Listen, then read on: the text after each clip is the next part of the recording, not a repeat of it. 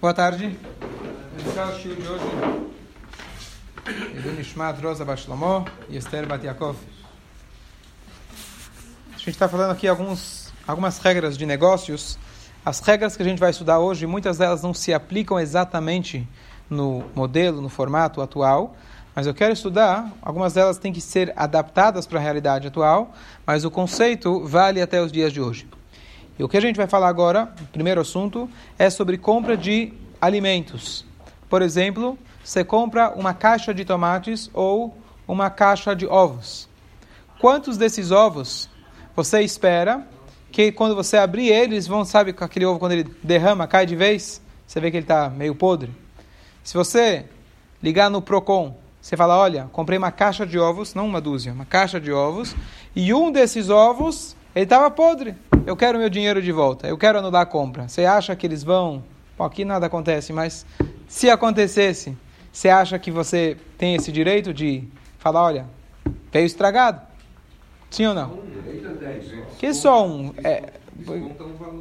Ah, desconta o valor daquele.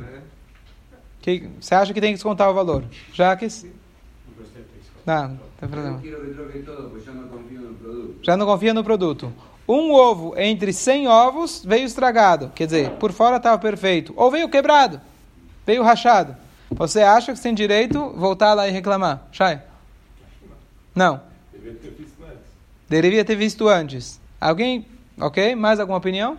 Não, eventualmente você pode devolver tudo e pegar o dinheiro de volta. Sim, o que você não pode é pedir. Eu te pergunto uma coisa: você acha que a caixa, próxima caixa que você pegar, não vai ter nenhum quebrado? Só um, um quebrado. Só um? O teu risco é que na próxima tenha 10 quebradas. Se não, tem, se não conferiu, não... está dentro do esperado. Ó, oh, muito bom. Então, se está dentro do esperado, você compra um quilo de feijão. Então, a gente costuma, a gente costuma não, é a lei, a gente verifica se tem bichos. Você vai lá que tem um, um feijão entre um quilo que está furado. Então, eu vou ligar lá, o feijão veio furado. Tá certo? Conhece aquele cara que ligou na loja do bagel? Falou, meu bagel está pela metade, tem um furo no meio. Tá certo? Então o que acontece? Então existe o conceito que se chama dentro do esperado. É impossível que numa caixa de tomate todos eles vão estar maduros, frescos, gostosos, não amassados, não vai ter um preto, não é possível. Estamos falando aqui de produtos perecíveis, especialmente. Então, no produto perecível, é esperado que parte da mercadoria se estragou no caminho, não tem como. Então, a Allahá que a gente vai ler alguns detalhes aqui, vai falar para a gente quanto etc. Lá, Gamara traz quanto você aceita para cada quilo, etc. Então, hoje provavelmente mudou a realidade, com inseticida e etc. E uma coisa que também mudou, você sabe em qual sacolão você vai comprar. Você compra naquele sacolão porque você sabe que aquele as frutas vêm boas. No outro, você sabe quando tá, você está mais apertado, você compra do outro que você sabe que está mais estragado, mas é o que você pode pagar no momento. Então, o que acontece? É, quando os caras que vendem pamonha, né? Pamonha, morango, morango de Atibaia, morangos escolhidos, etc. Certo? Ficou o dia inteiro lá no sol, no caminhão. Tá bem escolhido. Fala. Pamonha, o senhor comprou pamonha mesmo. Fala. Alguém ia falar uma pergunta? Benjamin falou. Tá. Ele tá falando para dentro. É, que pamonha. Bom. Pamonha mesmo. Era só um exemplo. Bom. Era 40 ovos, ok. Então, quando eu vou comprar um quilo de feijão, eu vou a granel, eu vou comprar um é, azeitona, ou vou comprar é, nozes a granel, por exemplo. Então eu vou lá, encho o pote de tamanho de um litro, de um quilo, que for, ou coloco na balança, e aí eu enchi o, a minha sacola. Eu enchi a minha sacola. Eu existe a regra que não só que é dentro do esperado, existe uma proibição. De novo, depois a gente tem que adaptar no modelo atual. Tem uma proibição de, por exemplo, peguei lá um quilo de feijão a granel, aí eu vou começar na frente lá do vendedor, não, esse está preto, esse está furado, esse está ruim, e eu acabo pegando o melhor tipo de feijão. O que acontece é, quando você vai comprar, tem várias categorias hoje. Tem tipo A, tipo B, tipo C. Se você quer comprar o tipo é, A e pagar tipo C, então, esse é exatamente o conceito que está errado. Então, o, aquilo que já é esperado, você tem que manter a lei, a regra, o que é aceito naquele país, naquele lugar onde você mora. Então, não é um roubo, não é um roubo do vendedor ter algo estragado. Agora, você comprou um saco de feijão, ele veio todo bichado, certo? Comprou um saco de arroz, está com aquelas teias de aranha, você com certeza pode ligar e reclamar.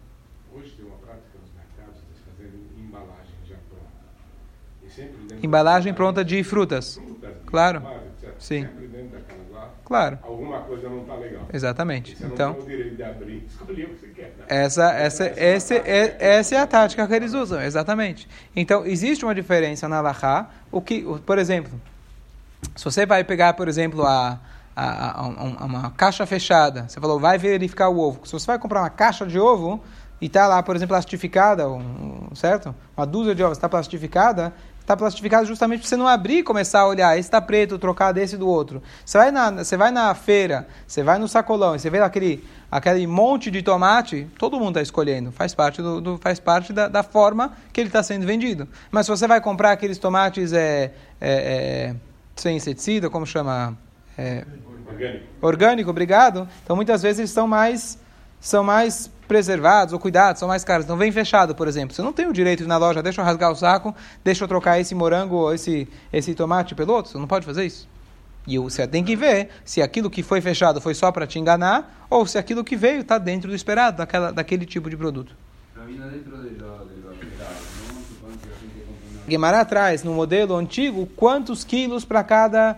Pra, pra, quantas gramas para cada quantos quilos de arroz? Quantos ovos para cada dúzias. Hoje mudou, porque a produção é melhor, a qualidade é melhor, tem inúmeras maneiras que eles fazem para preservar, então é diferente. Mas a ideia é, tem que saber o quanto é esperado, não sei se hoje tem algum índice, algum, se o Imetri mede esse tipo de coisas, mas de maneira geral a gente bate o olho, a gente sabe. Você abre um saco de feijão, você vê que está todo bichado, você manda de volta, não vai ter problema. Você vai numa loja, você comprou um queijo, você abriu em casa, acabou de chegar, está dentro da validade, está estragado, você não deixou ele fora da geladeira, você não fez nada fora do comum, você vai lá e vão te trocar. Normalmente vão te trocar.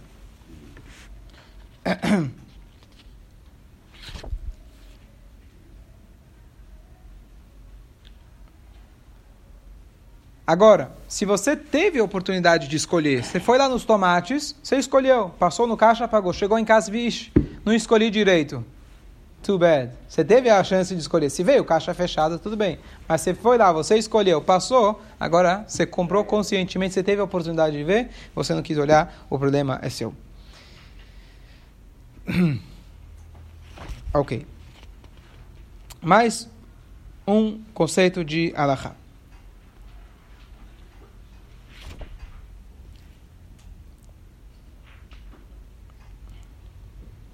Ok, aqui tem uma alahá muito interessante, uma alahá é, que hoje, se a gente traduz ela na, na lei do inquilinato, se eu não me engano, que é você quando vai, por exemplo, se você é o dono de um apartamento, se tem um inquilino, qual que é a regra se você quiser vender ele? Qual que é a lei? Você primeiro tem que oferecer para o morador. Como chama a lei do, é, lei do inquilinato? É o seu nome? Sim? Prioridade. Priori, sim, mas tem um nome. Hã? Lei do inquilinato. Então, isso se origina, na verdade, na Torá. A Torá fala o seguinte: se tem uma pessoa que ele tem um campo e ele vai vender o campo dele, ele tem que dar prioridade para os seus vizinhos. Se não é, a Torá fala para a gente, cita a tove a yachar, você deve buscar fazer o bom, o bem e o correto. E a Torá não dá para você detalhes o que é bem e o correto. Então, o que é bem e correto? Toda a Torá é bem e correto. O que, que significa isso? Então, os sábios enumeraram algumas coisas que significa fazer o bem e o correto. Bem e o correto nessa situação, dizem nossos sábios, se alguém tem a oportunidade de ter dois campos, cada um numa, numa, numa localização, ou ter dois campos, um ao lado do outro, o que, que ele vai preferir? Obviamente, poder arar os dois de uma vez só. Então, não é justo com seu vizinho, se ele tem o dinheiro para pagar, se ele vai querer comprar, você oferecer para outra pessoa. E essa lei do inquilinato hoje é parecido com isso. Se alguém mora na sua casa, ele já está lá, já está instalado, já gosta, por que você vai vender para fulano? Por que você vai vender para ciclano? Agora, se o outro vai pagar melhor, etc., é outra, outra situação. Mas existe sempre, a primeira oferta tem que ser para o é, para o morador, no caso, na, na lei da atualidade, mas o, a, o que a Torá fala para a gente é em relação aos campos. Então, a mesma coisa fala para a gente, Allahá, que isso funciona também para uma loja. Se você tem uma loja e tem uma loja ao lado, o, o, o, o, lojista ele vai sempre preferir poder expandir a loja dele com do lado, em vez de ter que a outra loja, ao outro lado da rua. Então você tem a obrigação de oferecer para ele primeiro. Diz Alahá uma coisa mais curiosa ainda. Se o dono da loja, vizinho, descobriu que você vendeu para outra pessoa, já vendeu, já assinou, já fez aquisição, já foi no cartório, ele tem direito de anular essa aquisição, porque você não ofereceu para ele. Isso funciona na Alaha. Tem algumas, várias exceções para essa regra. Se, por exemplo, aquele fulano era parente dele, se era parente, então ele fez o bem. Ele fez o bem para o parente dele. Ele deu de presente para outra pessoa, ele não está procurando é, vender, ele deu de presente. Ah, mas eu podia dar de presente para mim. Ah, você ele não conhece, o outro ele conhece, ele quer de presente para ele. Então tem várias exceções a essa regra, mas a gente sempre colocar, em, levar em consideração essa lei que a prioridade é dos vizinhos.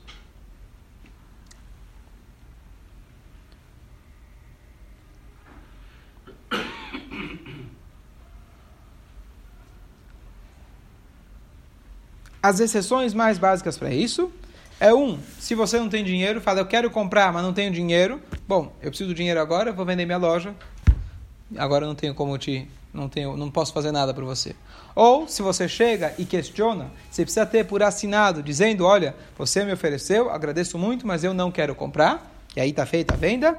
Ou quando você avisou ele, ele simplesmente não se manifestou. Fala, olha, estou colocando meu apartamento, minha loja à venda. Você quer comprar?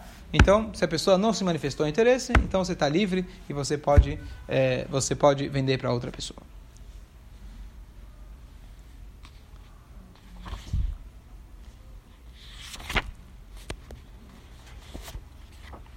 Ok. A gente tem. Só um minuto. A pergunta foi, só repetir, a pergunta foi se eu tenho vizinho dos dois lados. Eu acredito, eu vou, eu vou com o Henrique, que é o seguinte que, que é qual? Vamos tentar analisar a mitzvah da Torá. Minha, meu pensamento, não, não, não conheço a lei, mas eu, eu acredito que é o seguinte: a Torá fala que você tem que fazer o certo e o correto, o bem e o correto. O que, que, que, que seria o incorreto? O incorreto é oferecer para alguém que não tem nada a ver, alguém que mora longe. Eu estou vendendo para um vizinho, eu fiz o correto. Ah, por que, que eu não fiz para outro vizinho? Ambos está correto. Eu estou fazendo o correto. Se é para um vizinho, para outro vizinho, ofereço para quem eu quiser. Isso eu posso escolher. Qualquer uma das vendas, eu estou fazendo correto.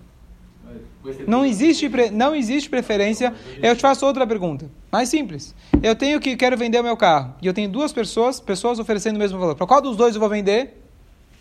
Pido Wilst. Quem você quiser. A mesma coisa. Tem os, os dois são vizinhos. Se eu estou oferecendo para um vizinho, eu estou livre. Acredito que seja isso. Make sense? Sim. Fala, Beni. Desculpa. Fala, Beni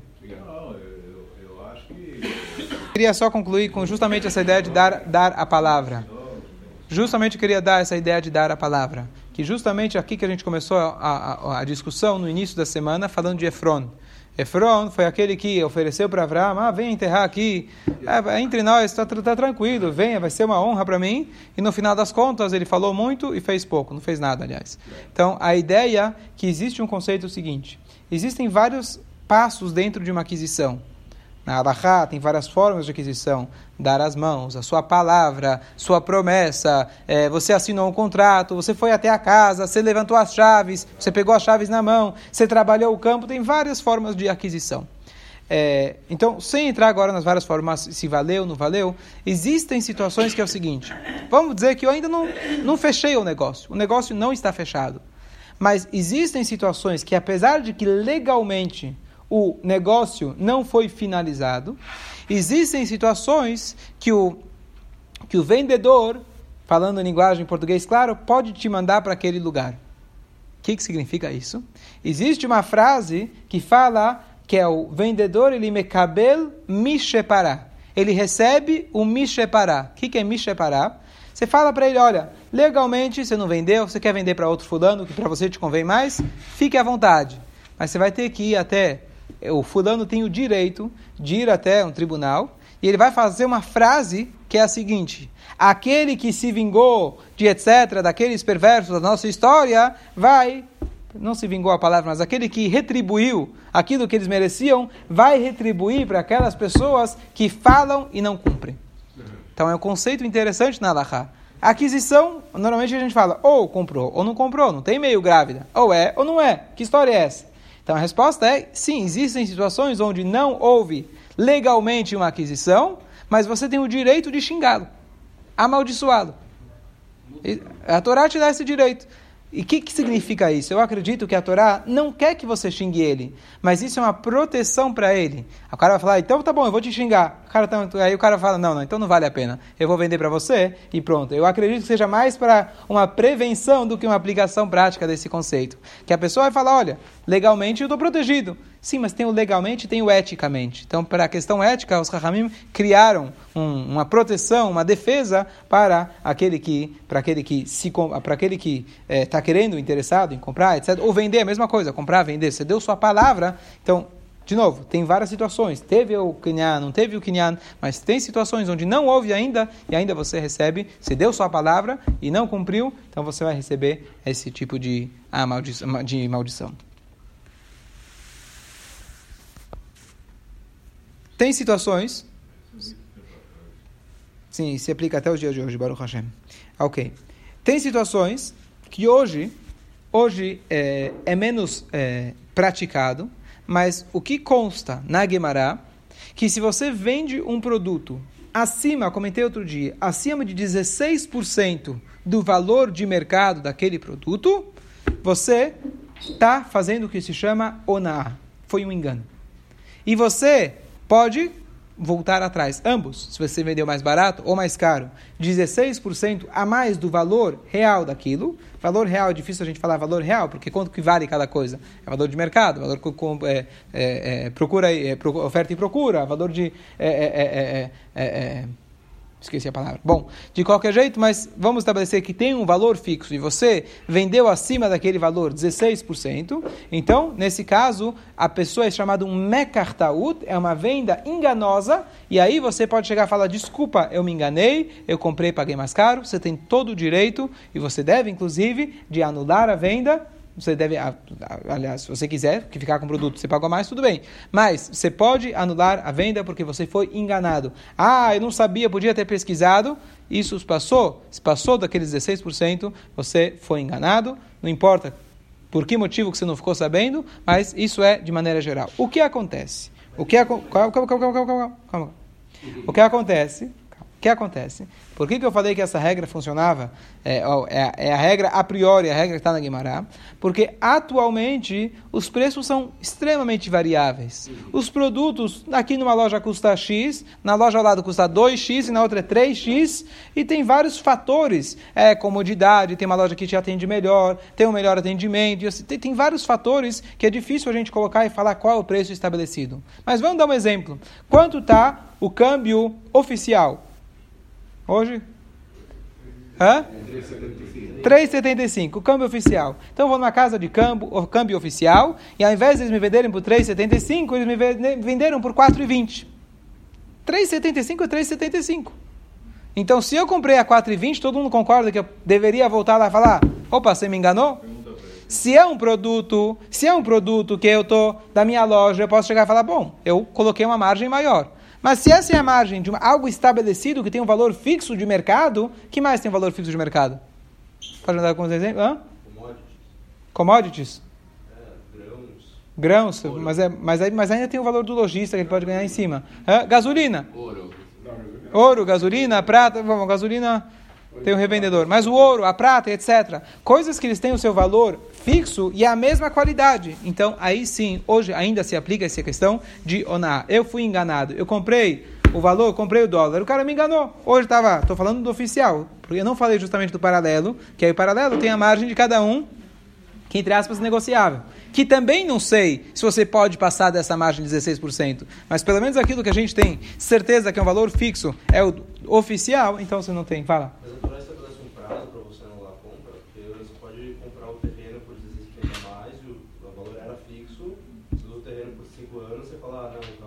Não, mas aí, então, o que acontece? Se você usou aquele, se você...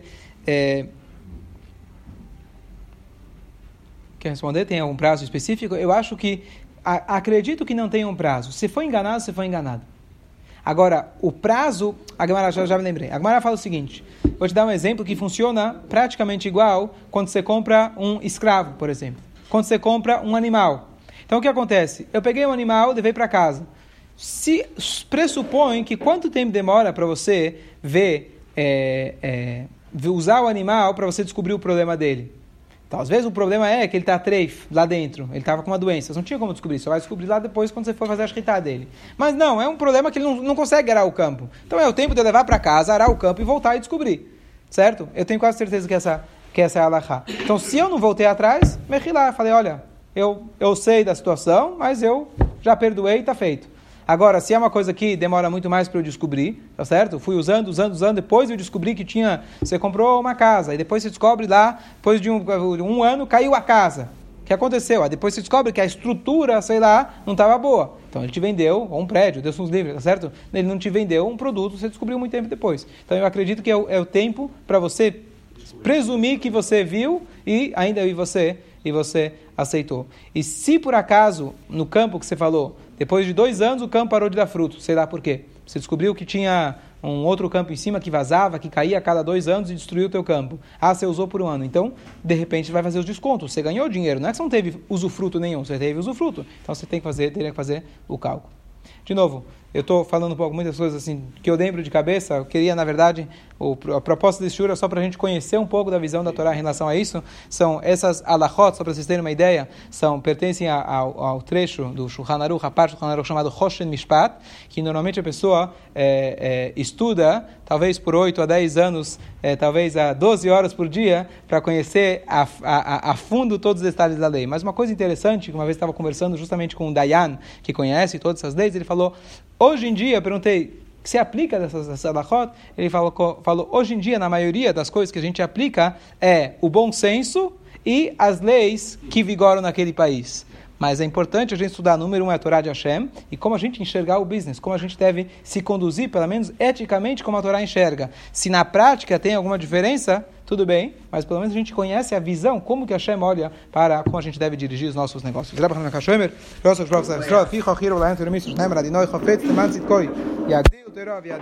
grande.